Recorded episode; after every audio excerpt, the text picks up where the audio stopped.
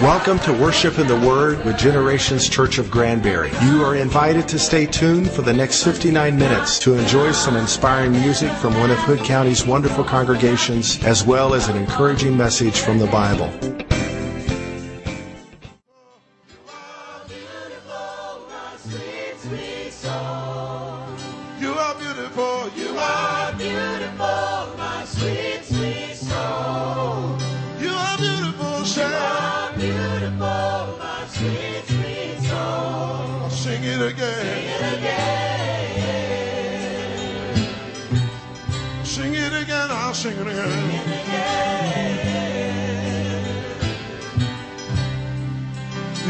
Good to me.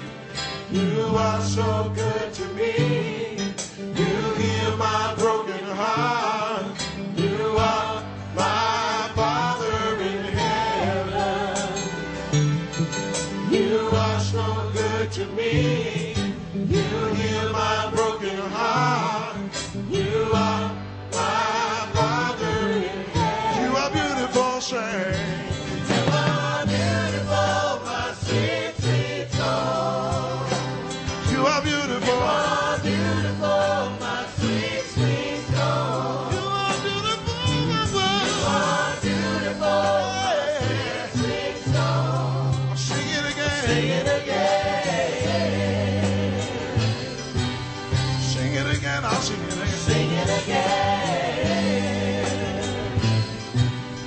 Ride up on the clouds. Come on, sing. You ride up on the clouds. You lead me to the truth. You lead me to the truth. You are the spirit inside. the spirit inside. You ride up on the clouds, sing. You ride up on the clouds. You lead me to the truth. You are the spirit inside.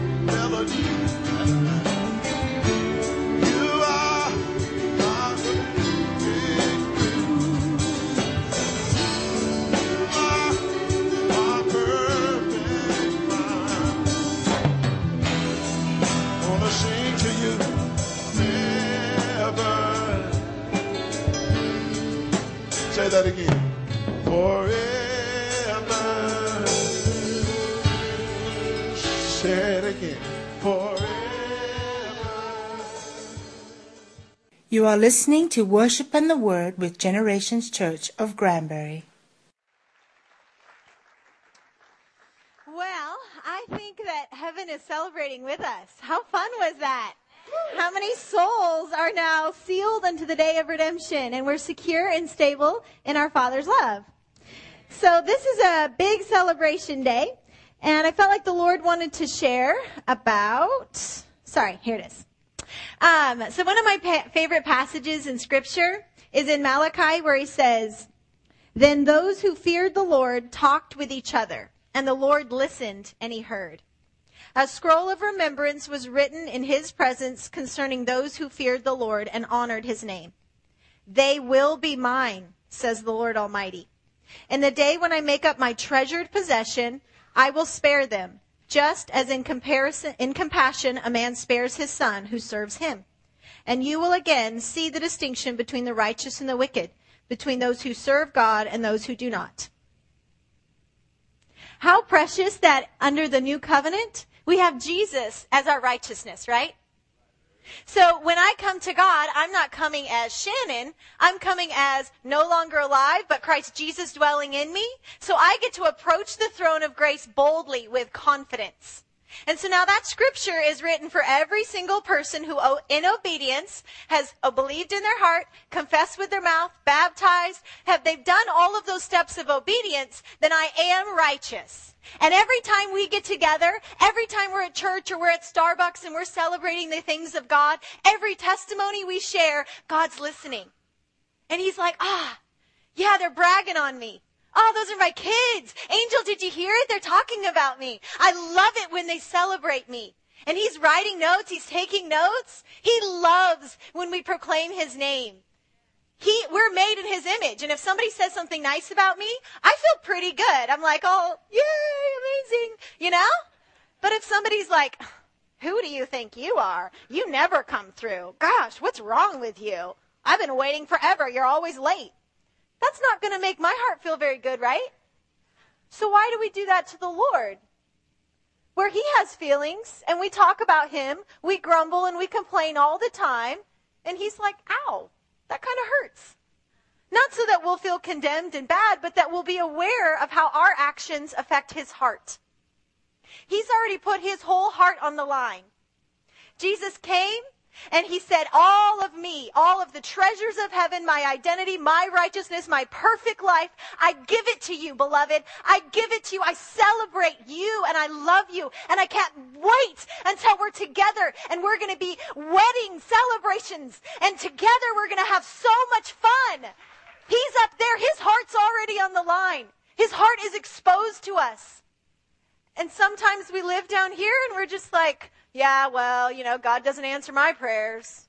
Well, my life just looks like whatever. Maybe he does something for his life, but not for mine. And he's like, ow. You know, that's, that's his heart that you're talking about. It's his faithfulness that you're talking about. And so the word that I felt like the Lord wanted to share is that we live in the not yet. That many of the promises of God are just not yet. So we need to have a kingdom perspective that just because today, that thing I'm waiting for, praying for, hoping for, desiring for, maybe it's not today. Maybe it's not this season. But by golly, my God is faithful. And the same God who promised will complete the work he has begun in Christ Jesus. So we know from the life of Joseph, at 17, he has this dream and he's like, Yay, I'm so awesome. I'm going to have this amazing dream. A little bit braggadocious, keeps telling the same guys who don't like him the same dream. Not a lot of wisdom, not a lot of discernment, right? Because he's young. So when we're young in the Lord, God is quick to just pour out, here's my hope for you. Here's that roller coaster that I'm going to have you walk into. That destiny that's going to be so crazy it's going to blow your mind. And for Joseph, it was a dream that his brothers and even his parents would bow down to him. That's a pretty heady dream, right? And at 17, he probably would have been a ridiculous ruler. He probably would have been very self-absorbed. It's about me, and I'm going to say a bunch of stuff to other people when it's probably not a good time to do so. He didn't have wisdom and maturing. So the Lord puts a hope. He releases a word and a destiny and so a lot of times we get all excited, we get ramped up, and it's like, like we're at Disneyland or Six Flags, and there's this big roller coaster, and it's like, oh, God, you have this promise, or you have this desire, or Lord, I just would wish that you would give me this one thing. And I look for it, and I feel like it's just right there. I can just reach it. It's like 20 yards ahead of me. And then God goes, okay, that's your destiny. Now we're going to work on character. Now we're going to work on you getting mature in Christ. So, we now get in line. And if you know anything about those lines, they are forever long. You stand in line and you wait in your faithfulness and you just go, God, this doesn't look like my destiny at all. Lord, how is driving a bus a part of my destiny? How is raising kids by myself alone as a single mom? How is this part of my destiny? This makes no sense to me. That's where, like God brought the Israelites out of Egypt, Yay, miracle. Yay, God brought me out. I'm so healed. I'm so delivered. Oh, praise the Lord. They come through the river and they're on the other side. God does miracles. And then they start grumbling. And he doesn't do it quick enough. And he promises the promised land, but we don't have the leeks and the garlic. We don't have what's familiar. Now we start looking back at all the stuff that we had in our old life. Well, when I partied before I came to Christ, at least I had fun. Like, gosh, this life's boring. It can be if you choose to make it boring, or you can make it really fun. So I can look back at Egypt and I can go, oh, that was better. Because right now, all I see is desert. That's all I see. And we faint in well doing. We give up before the Lord has revealed that thing. And here's the thing I believe that we're in that line, and then I take another turn, and I'm like, Lord, this really has nothing to do with my destiny. You must have forgotten me. I must be over here in left field. Maybe I've done disobedience. Maybe I'm out of your alignment. I don't know what's going on. Maybe I've sinned and I've backslidden. Maybe I've done something and, and you just don't really remember me over here. And the accuser of the brethren is making sure that feels true. Right? So by faith, now I have to go. Yet, yet. God, just because I don't see it today, yet. It's not yet, but it's coming. My God will fulfill his promises. Every promise is yes and amen in Christ Jesus, and it will be completed. So even the great fame of history in Hebrews where it talks the, all the people of faith, some of them didn't even see it in their life. But every promise that was committed unto them is fulfilled even today. So whether I see it in my life or my children or my grandchildren, wherever it happens, God will complete the work he's begun. My part is like the Israelites, right? So they're in line, they're marching, they're in the desert. God promises something, but now my life is just delay, delay. What? I didn't get the job. I didn't get the promotion. Like, what is this? Maybe I get fired. At one point, I got fired. And I really, in my heart, was like, oh my gosh, Lord, I don't think you can use someone who's been fired because that's just the ultimate disqualifier. Maybe I've been divorced. Oh my gosh, now I can't be used. Maybe I've, whatever my thing is, and I disqualify myself when God's like, was it your righteousness to begin with?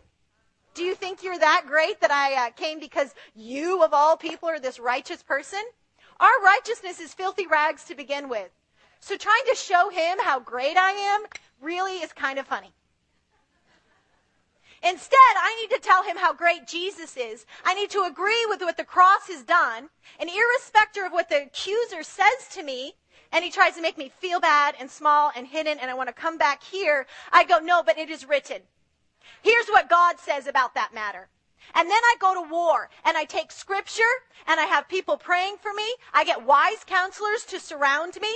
And I'm very careful to eliminate the people who are not wise counselors who are going to be like, yeah, just leave him. You know, he doesn't treat you right. I mean, God just wants you to be happy after all. So, you know, just do what makes you happy. Those are not wise counselors. There is no scripture that says pick up your cross because Jesus wants you to be happy. Your cross is part of your destiny and it will bring joy and it will bring peace and revelation and healing and restoration, but it's not going to bring temporal happiness. There is times where we have to die. We have to let that flesh, that old thing, that old comforter, the thing that I usually turn to, I have to say no to it at some point. And I have to say, yes, God, you are faithful. I'm going to get back in line and I'm going to do my part. I'm going to serve at Sunday school. I'm going to be nice to the kid at school who's mean to me. I'm going to be obedient to my parents when I totally think they're not fair. I'm going to do what is in my part of life to be faithful to steward this. If I'm a steward who is faithful with little, God can start trusting us with more, right? God is not a bad businessman. If he was a business owner, right, would he just hire the first guy out of high school? Right? For a multi-million dollar business, would he say this huge corporation, would he go, okay, you know, you're 14 and you don't know how to drive yet, but this sounds like a good idea to put you in that position. Probably not, right? God's going to take time to mature us, to season us, to allow us to go through disappointments and heartbreak where I have to stand by myself and by faith, I declare the promises of God when everything in my circumstance looks opposite. That's where substance is being formed. Because the days will come, like Daniel, Shadrach, Meshach, Abednego, where our country's getting a lot more like Egypt, day by day, right? where there's going to be days where the world's going to say, kneel, bend your knee to something. And as a country, everyone's going to do it and it's politically correct and it's nice and it's good and it's, and it's disobedience. You're bending your knee to something that's not God. Whatever that thing is in your personal life with your friends at the bar culture or as a nation, whatever that thing is, there is something on the inside of us that needs to be an iron rod that I will not bend my knee to what this culture says that is God to them.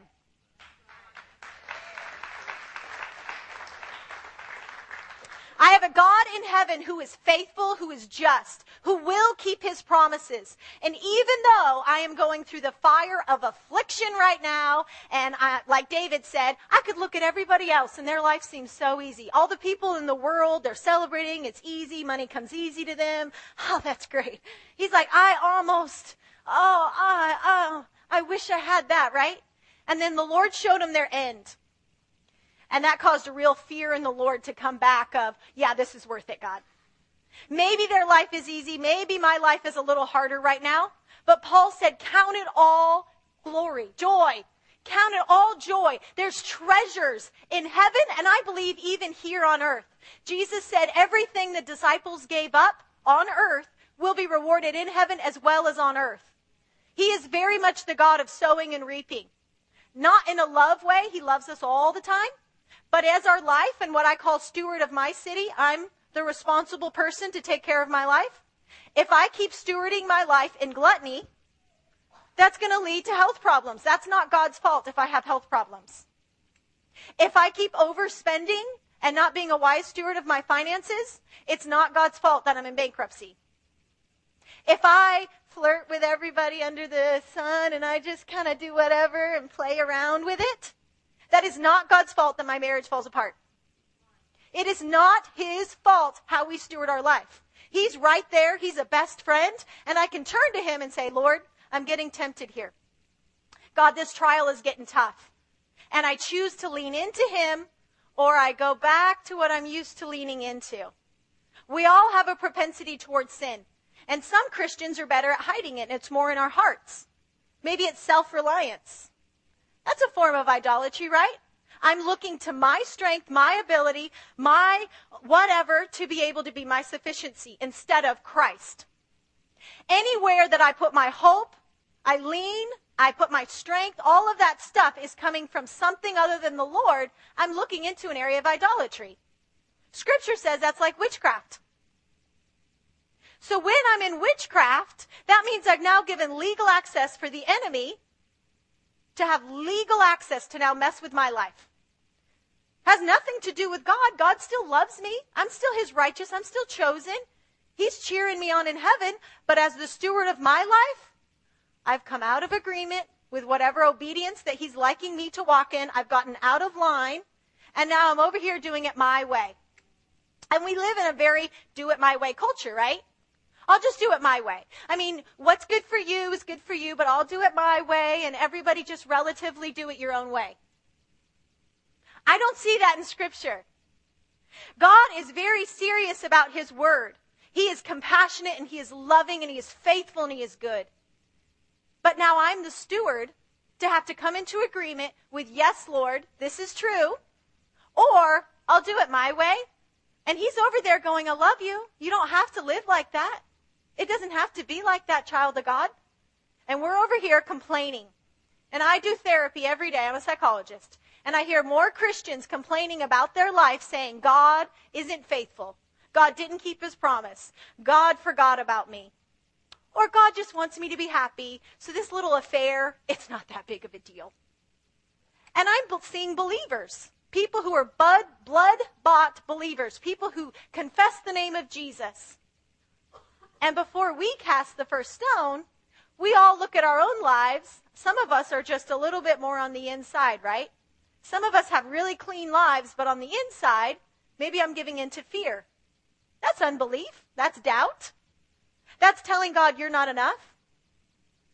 That's speaking small of an almighty, amazing God. That's going to hurt his feelings, right? That's walking in disobedience. Doubt is unbelief. Unforgiveness. Any area where I don't extend forgiveness, God said he cannot forgive me. I'm the unmerciful servant, and now in the parable Jesus gave of the unmerciful servant, I'm now handed over to the tormentor. These are all truths that as the steward of my city, I need to be aware of what scripture says on some of these issues. Rather than going, well, they did me dirty, so I'm not going back to that church. Or I'm not going to think this and this about that denomination.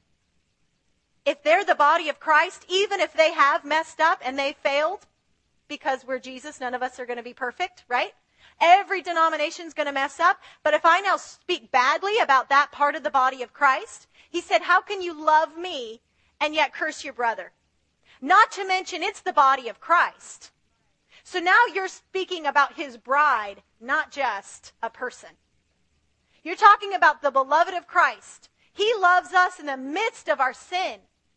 And me, of all people, know God loves me passionately, even when I was a sinner. And I, I've only been a Christian. So that means I willfully sin. That means I've made choices to willfully hang out in this region of life. And my life was awful. And it was depressing and it was sad. And boys used me because I allowed it. I allowed myself to stay in that neck of the woods. And that's not God's fault. I can't blame God for the quality of life if I'm living outside the parameters. Because remember, He has me in line over here. If I would be faithful in this part of territory, now I'm under his covering because there's an obedient way of life that has to do with sowing and reaping. God always loves me, always likes me. But if I'm making choices over here going, it's not that big of a deal. It's just a little bit. It's cute. It's pet. God probably laughs at it. Not that God's like this angry, mean guy. It's actually the fact of just sowing and reaping. You know? Like if as an employee, if I just take a little bit of the money on the side, if I just do a little bit and it's not that big of a deal, a good boss is not going to trust me as an employee, right? Sowing and reaping, I'm probably going to lose that job. That is not God's fault. I make choices every day. Every day I make a thousand micro choices based on the thoughts that pop in my head.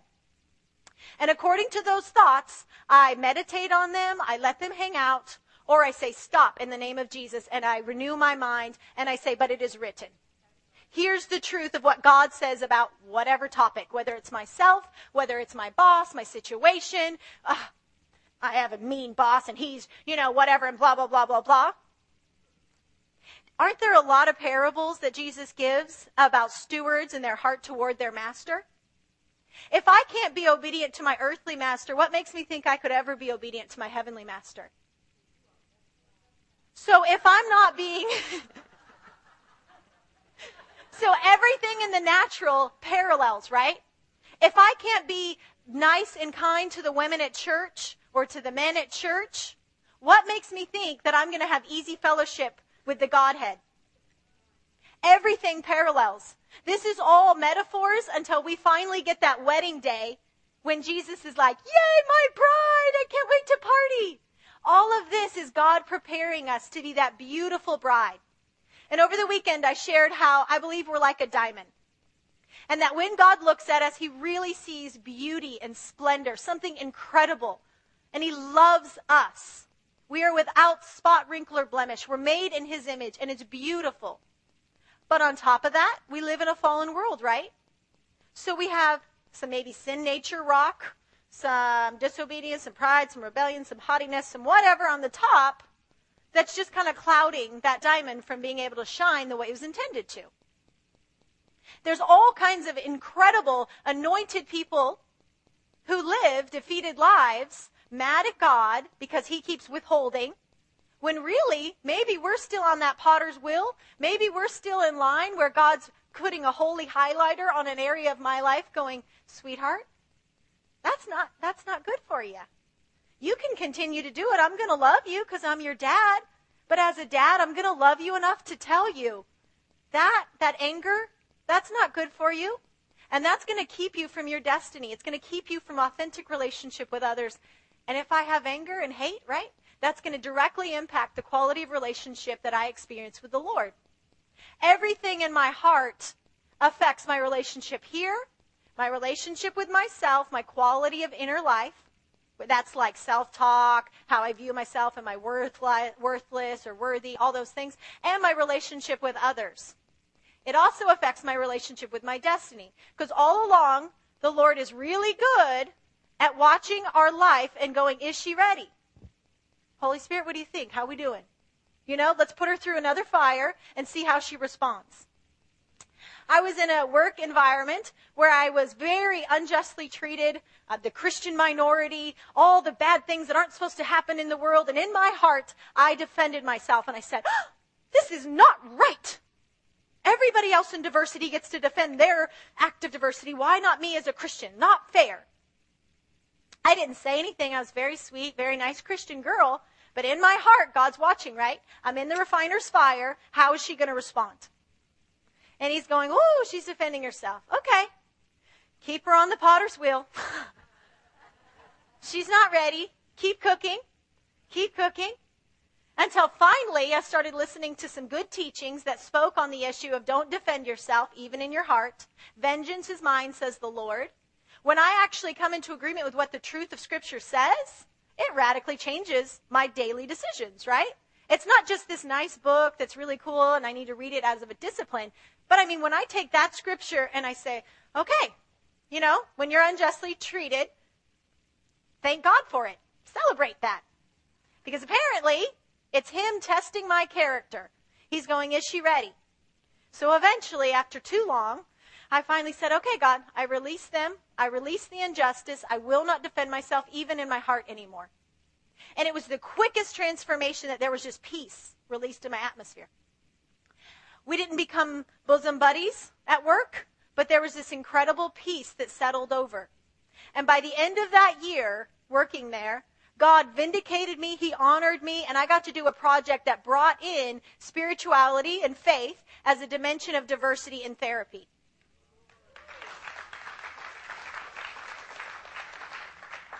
But I could have done it my way. I could have said, This is not fair. File a complaint. Let everybody know it's not okay to treat Christians like this. You know, it's not okay to treat women like this. It's not okay to treat this ethnicity like this. It's not okay to treat this, you know, whatever your category is, whatever the enemy would say, oh, stand up for your rights. That's not okay they treat you. It doesn't mean we don't have boundaries and wisdom in relationship. We don't get walked on. But we also don't vindicate ourselves. There's another example of that. When I was in Indonesia and I was teaching, um, and people before I went all prayed for me, and they're like, Shannon, we see you teaching, and you have a headscarf on, and the glory of the Lord is so shining all around you that the kingdom is being advanced as you speak. And I was like, oh, that's great. Thanks. That's nice. Uh huh. Cool. Great. I'm going on my trip. I speak at all these places. And then one day, I'm at this Muslim school because I'm in an area where it's Sharia law. Like it's actually illegal for me to be there. So, um, and I'm coming as a psychologist, not as a Christian.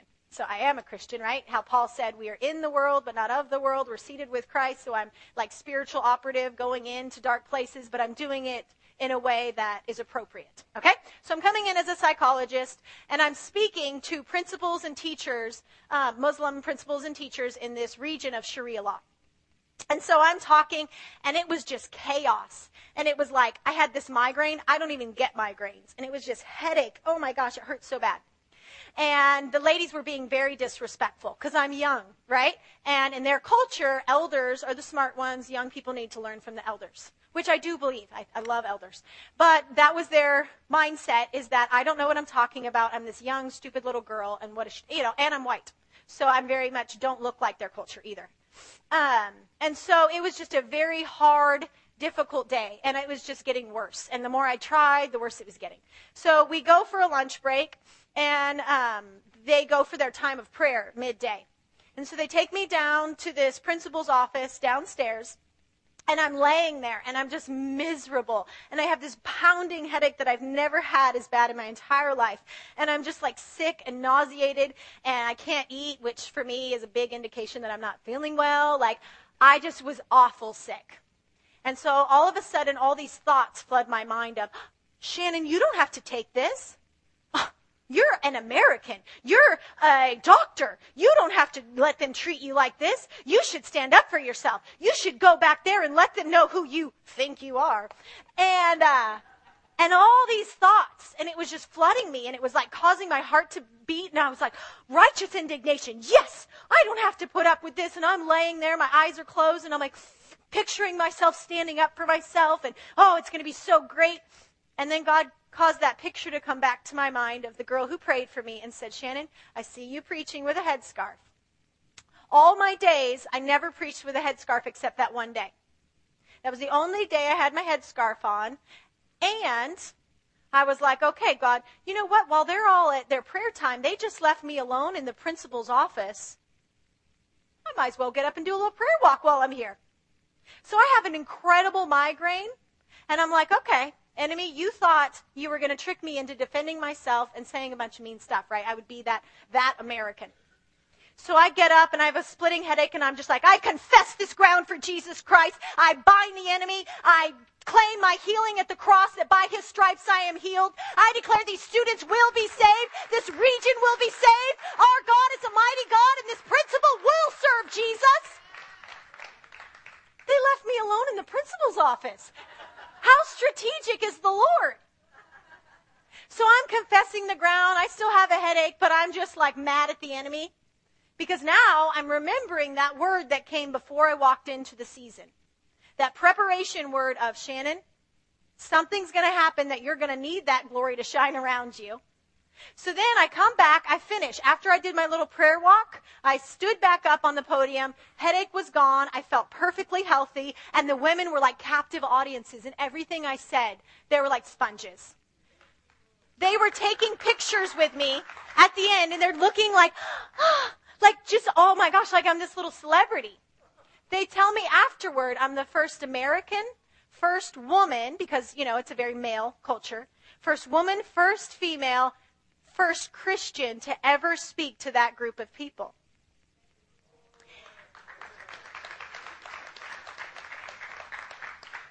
If I had unhooked and gotten out of line and did it my way, I would have been another awful American, another cheesy uh, woman, another hypocrite Christian. The impact of the decisions we make every day have eternal consequences. Every micro decision, my mind was flooded and I felt like it was true and it was right and I need to defend myself. I could have, and God would still love me all day long. My destiny has nothing to do with His love for me. But in my free will, I can step outside of line and I can go, huh, do it my way. The next thing I found out is they were deciding whether to let their, the first Christian teacher come in and speak a certain language which, by the way, he didn't know it. God um, gave him, uh, the language was English. God gave him uh, English through tongues. So he had never learned English. And so he would just pray in tongues until all of a sudden it sounded a lot like English. So every person he talked to, he's like, hey, what does that sound like to you? So he became an English teacher based on his prayer language. so that's kind of cool. So they were at the point of deciding whether to trust this Christian man to be allowed to teach in their school. If me, as a Christian, would have given that bad name, that bad taste in their mouth, no way would he have gotten hired. They would have said, no way, we don't want any more weirdos or defend their rights type people. We just want, you know, chill people. I let God vindicate me. He honored me. And then it paved the way for a brother in Christ to now be strategically placed in a Muslim school where there is no Christian influence, and now there is. So greater is he who is in the world than he, greater is he who is in us than he who is in the world. So if you feel like you're alone in your Christian, you know, walk and you're all by yourself at your workplace or at your home or your neighborhood or wherever you go, or even you go on the mission field and you're by yourself, there's places in America where we're very by ourselves as Christians, right? We are that representation. We are that ambassador.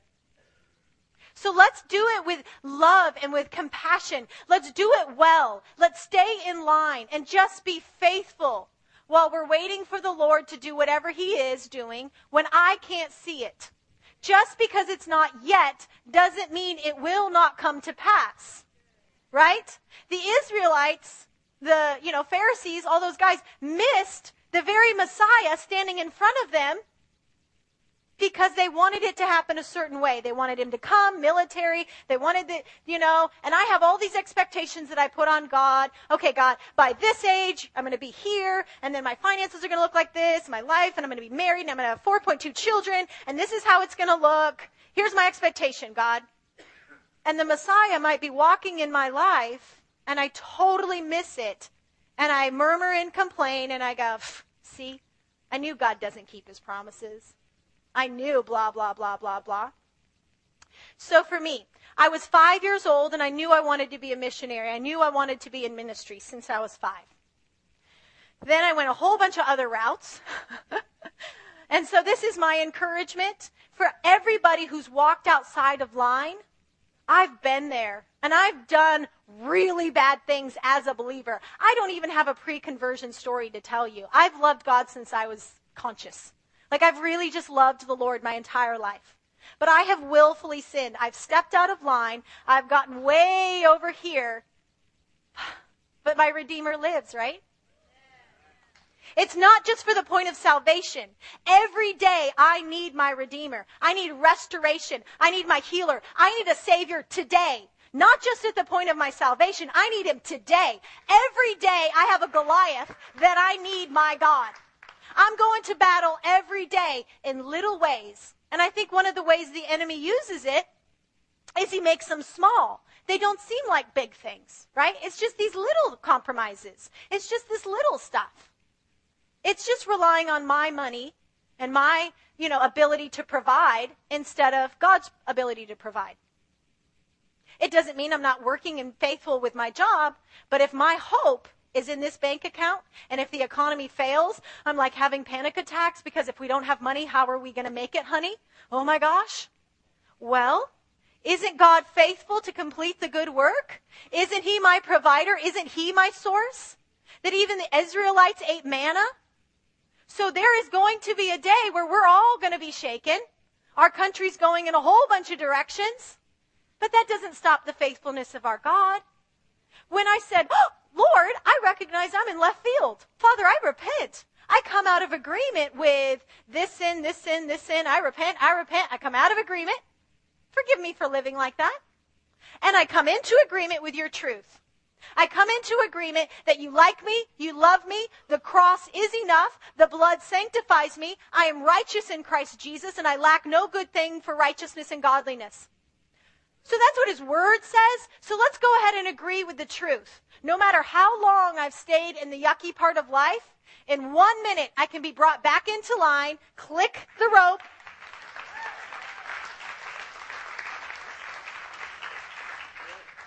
and now I'm back in line. And the sweet part of God is He showed me, Shannon, here, were, here you were when you were little and you wanted that desire. Then you want, in your free will, you went way, way over here in left field, way over here way over here. And then he said, in my mercy, in my goodness, in your unfaithfulness, I'm faithful. In your unrighteousness, I am righteous. I will bring you back. I will cause the events of your life to completely bring you back in line with the trajectory I have for you. So today, I'm getting to do the desire of my heart, not because of my righteousness and my good works, but because that's the plan of God on my life partnered with the fact that when I gotten back in line, now it's my job to stay faithful to the Lord when nobody's watching.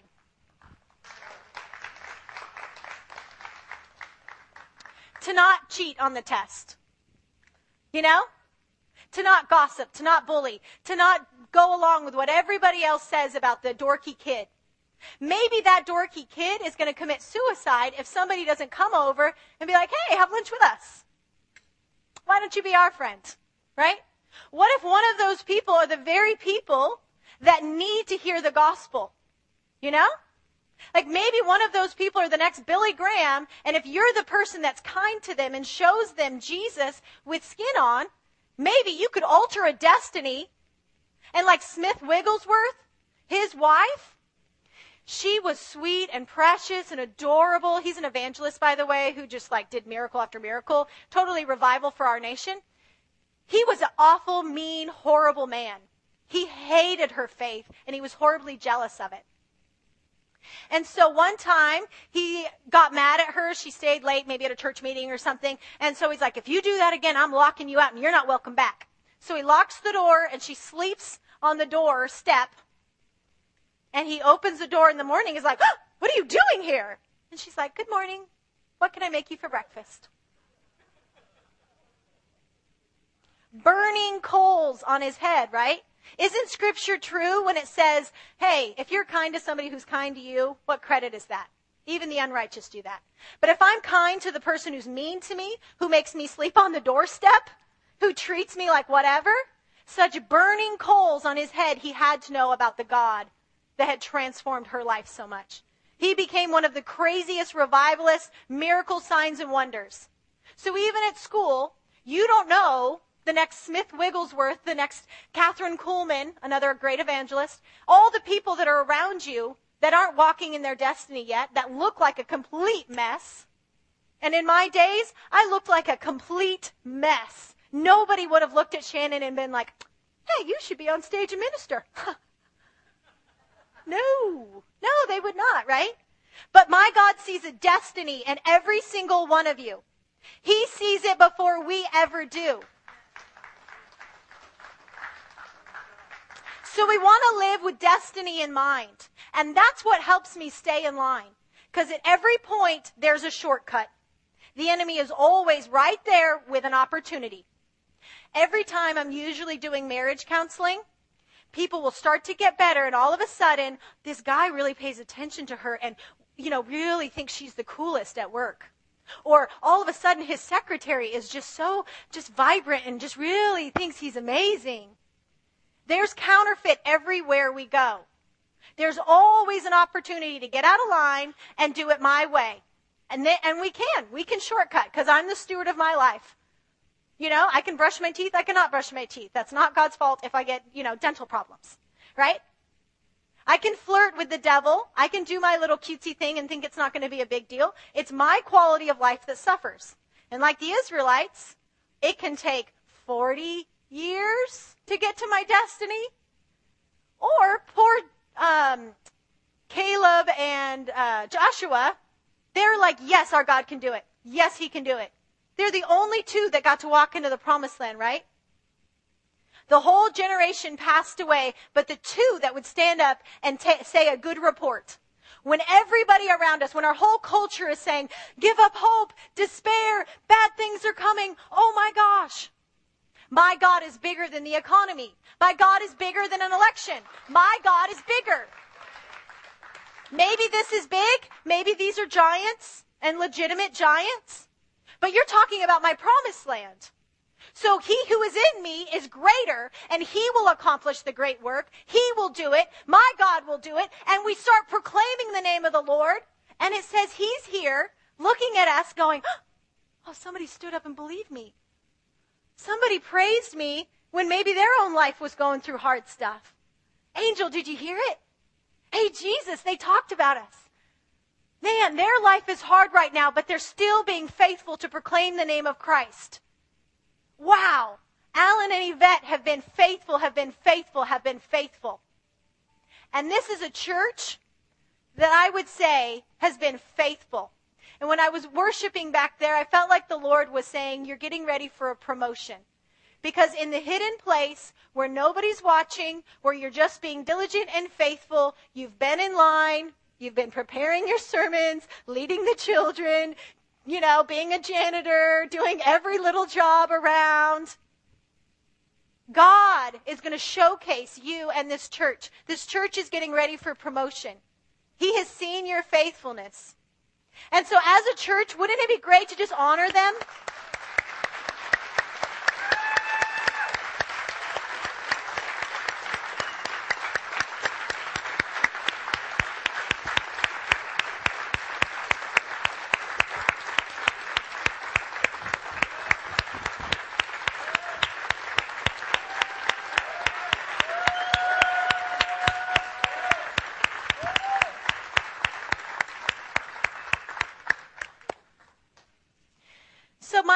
Encouragement is the same way that we stood and honored them. I believe God works in a culture of honor. That every time I say no to my flesh and I'm like, Lord, I really want such and such, but I say no, He's like, yeah! Woo! Yeah!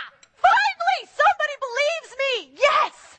Just be faithful. Just because it's not yet doesn't mean it's not on the docket of heaven. It doesn't mean it's not around the corner. Just believe me. Believe me, saints. Just believe. Get back in line. Be kind to your spouse. Be that parent that has to clean up, throw up 12 times a night. Do what you need to do to be faithful in this season.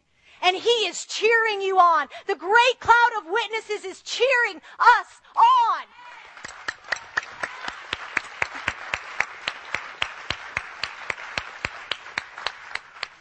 So there's no one disqualified. That is a lie from the enemy. Uh, maybe those people. Right? Who least deserved Jesus' love than Mary Magdalene, right?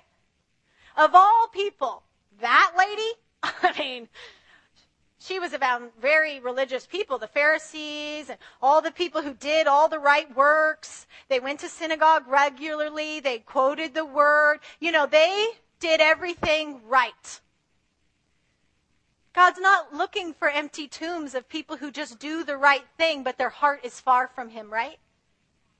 So wouldn't it be so precious if along that way we became like Mary Magdalene and said, God, I have sinned great. But those who've been forgiven much love much. You are listening to Worship in the Word with Generations Church of Granbury. My encouragement is that we don't stay in our sin and then we feel bad and then we feel condemned and shameful and then we go, oh, I don't want to go to church. I don't want to feel bad when I go there. Ugh, you know? But it's like, don't, don't allow the enemy to keep your life in muck. Because truthfully, it's your choice to stay in muck or to get back in line. It's as easy as this. God, I repent of you know, pride. I repent of judgment. I repent of arrogance. God, I repent of murmuring and complaining. I repent of doubt. I repent of whatever I need to. I come out of agreement with that old lie that you're holding out on me or that you kind of don't really, you're not involved in my life. Whatever the lie is, whatever I've been believing, I come out of agreement with it in Jesus' name. I come into agreement with the truth that this is what it, your word says. Here it is written. Right? Jesus always had the enemy coming at him with lies. It is written. Here's the word of God. So what I do is I'll take a scripture or several and I'll get a flashcard and I'll just write those scriptures out. And for me, not everybody's different, I will march until that scripture feels true. I get up and I activate my body, my mind, my soul, and my relationships so that now that feels true. If I'm in a faith season, I'm buying every CD and teaching on faith I can get. And I'm going, okay, Lord, we're going to go into another battle. I need to be strengthened and equipped. Shannon, if she's just kind of floaty, you know, if I haven't been working out and I'm just going to go do a, you know, marathon, probably not a good idea, right? I need to be ready in season and out of season. So my hope is that we would become proactive.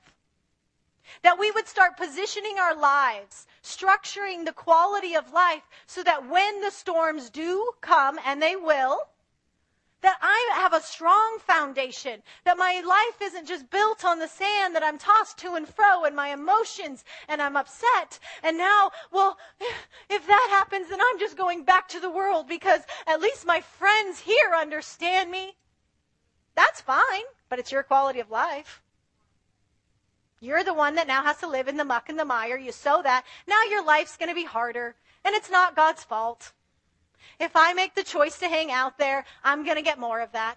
If I look at my problem and I start going, oh my God, I can't do this, I can't do this, I can't do this.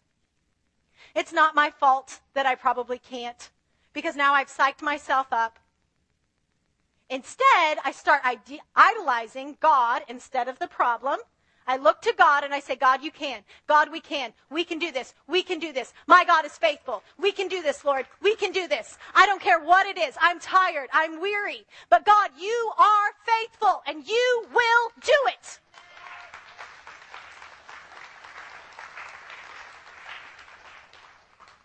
And so when I come back in line in his love, his mercy and his gentleness, his compassion. Like the prodigal son, every time he wraps his arms around us, he cleans us off. He's like, It's okay, beloved. Come back. We're back in line. That's okay. I love you. No, I love you too. Yeah, we're, we love you too. Yeah, we're good. You get back in line, and before you know it, this destiny that God's been preparing and equipping, this incubator process that we've been on, He's been removing rock by rock. The prunings in our life that hurt so bad are not just God being mean or judging or, you know, bad things just happening. The enemy just has free reign in my life. Sometimes it's character transformation. And if I keep going through the same issue over and over, odds are good. Holy Spirit's putting a holy highlighter on an area of my life that He's like, sweetheart, until we resolve this, we can't go into the next phase of your destiny. So I want to be real teachable. I want to be real quick because the Israelites didn't have to stay that long in the wilderness. God loves us with compassion and great mercy. We're sealed. I'm saved. But now I'm the steward to want to make sure my life gets there with the highest quality of life, that I get abundance that I live strategically in a way that I'm preparing myself so that when those doors and opportunities open, we're ready. Yes, Lord, let's go. Let's do it. I'm ready. When somebody says something mean, I can be kind and sweet. One time, uh, a friend called me and she's like, Shannon, I feel like someone's going to really come against you and there's just going to be this peace settle over you. So a couple days later, I'm, you know, praying and interceding while I'm watching one of the call uh, they pray for the nation type of a thing at a Starbucks, but I'm doing it, you know, quietly in my spirit. This homeless woman is pacing outside, comes inside, and she starts cussing at me. She's like, I know what you're doing. You're blah, blah, blah, blah, blah, like right in my face. All these people are Starbucks are just staring. And I'm like, and everything inside of me is like, I don't have to let her talk to me like this. This is not appropriate. I'm a child of God. I know who I am. And I said, God, I receive your peace. And it was just this peace settled over me. And this incredible love that Shannon does not have said, Jesus really, really loves you, ma'am. He really, really loves you. She flipped out and ran around the corner. But that was a seed, right? She spoke vile against me. She cussed me out. And with the love of Jesus, he just wooed that heart. Just because I didn't see it completed, that doesn't mean he's not finished, right? Another time, my friend and I were hanging out, and it was one of those nights where everybody was just, uh, we just couldn't help but stop and pray with people, right? And that's not always my life, but that just happened to be that night. And so we saw this African American guy, and he just looked all thug out, and he was like tough, and you know all that stuff, right? And so I just, I like had to. Like it was one of those compulsions where it's like, really don't give in to fear of man. If there's a strong need to do something, just act in obedience. Even if the person says no, what's the worst that can happen, right? So I step out and I'm like, hey, sir, um, I don't know if it's okay if I uh, pray with you. I just feel like the Lord really loves you. And he's like, Oh, you Christians. Gosh, I just got out of prison today. And I keep trying to get alcohol, but every tor- corner I go to, there's now three Christians who have stopped me and prayed for me. So we prayed for him.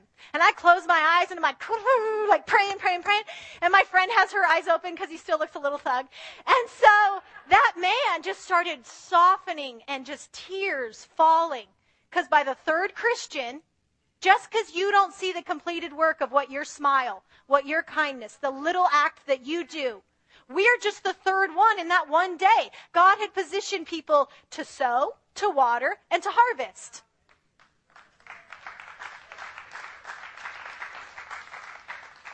So, in our life of faithfulness, my encouragement is to be so head over heels, crazy in love with Jesus, that you can't help but proclaim his name, that you can't help but smile, you can't hope but radiate the hope that lies within, you can't help but hold his hand and just be lovesick with him.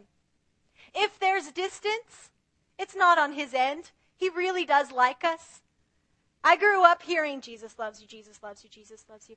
The day I found out he actually likes me, like he likes me, he delights in me, he enjoys me, was the coolest day. He enjoys you. He likes you. He wants to spend time with you. So as you're in the grocery store, as you're, you know, standing in line at the whatever checkout, that's the time where he'd love to grab your hand and just be in fellowship. Because I cannot do this line and waiting and waiting and waiting where it seems like, why am I walking this way, God? When God has this incredible call on my life, and I'm like, God, why am I way back here doing this? This makes absolutely no sense, Lord. He's preparing you for that. Just be faithful. Just keep waiting. You're going to go through the refiner's fire. It's just working on maturity and character. He's taking rocks off. That's all. He's not unfaithful. He's not forgetting his word. All the stuff that's happened isn't just whatever. It is sealed and it is done. When God says something, he is not a man that he should lie, nor the son of man that he would change his mind. It will be accomplished in his time. So I live in the not yet. Here's the promise, God. I'm not there yet. And so that's what helps me stay faithful when I'm in the wilderness, the back 40, going, seriously, where is my life? Why am I living this mundane, no good for nothing? Why am I taking care of animals? Lord, we have nations to save. Lord, I want to go out there and do all these wonderful things. David had to know the Lord. Right? Abraham had to know the Lord. Moses knew the Lord. So the only way we're going to make it to our destiny is if we take every little precious moment and enjoy it with God. Where I have an eternal perspective that, Daddy, today's good. Thank you for today. I love you too. We're in relationship. Hey, God, what would you like to do next? Lord, what's around the corner for us? Hey, God, that disappointed me. That hurt. Hey, God, I'm even mad at you. Hey, Lord, here's my heart. Right? We live in authenticity where my heart is open. He has complete access to every chamber. He's not mean. He's not disappointed. He's not looking at you going, oh, really? He knows all of it anyway. So why not allow the lover of my soul to bring the healing, the compassion, the comfort, nurturance that I need to heal it? That I need to be so sweetly in fellowship with my beloved that I actually start to enjoy being in line. Like when I was in youth group, there would be those lines that would just be forever and you just wait and then the roller coaster was only like 10 minutes and you'd be like, oh, was it really worth that? Or there's the times that you're like with friends, you know, and you're laughing and you're enjoying yourself and the process is part of the fun. I would love to encourage you that today is part of the fun. Today is part of your destiny. You see in part, we don't see the full yet, but today is fun. Today, we live in a country where we get to go out to eat, we get to talk the gospel, we get to share things, and heaven's watching with bated breath to see what is she going to say next? What does he want to say next? Is he going to brag about me some more? Is he going to tell people how nice and good I am? Or is he going to say, yeah, yeah, you know, I'm a Christian. Whatever, you know, whatever. That, kind of hurts feelings, right? And so for us, Let's enjoy Jesus today.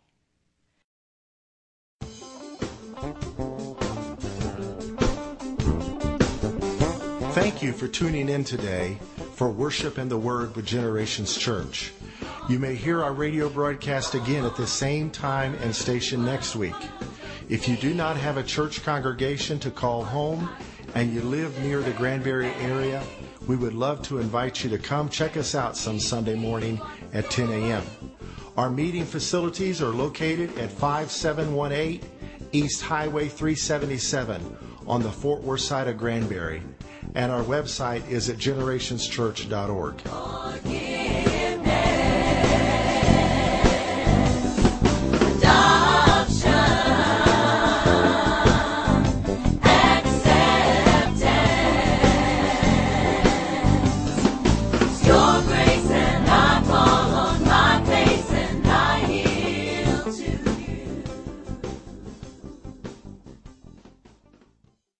Thanks again for tuning in to Worship in the Word. You may hear our next hour long broadcast at the same time and station next week. Now may the Lord bless you and keep you. May he cause his face to shine upon you and be gracious to you. May the Almighty lift up his countenance upon you and give you his amazing peace that surpasses understanding. I Came back again.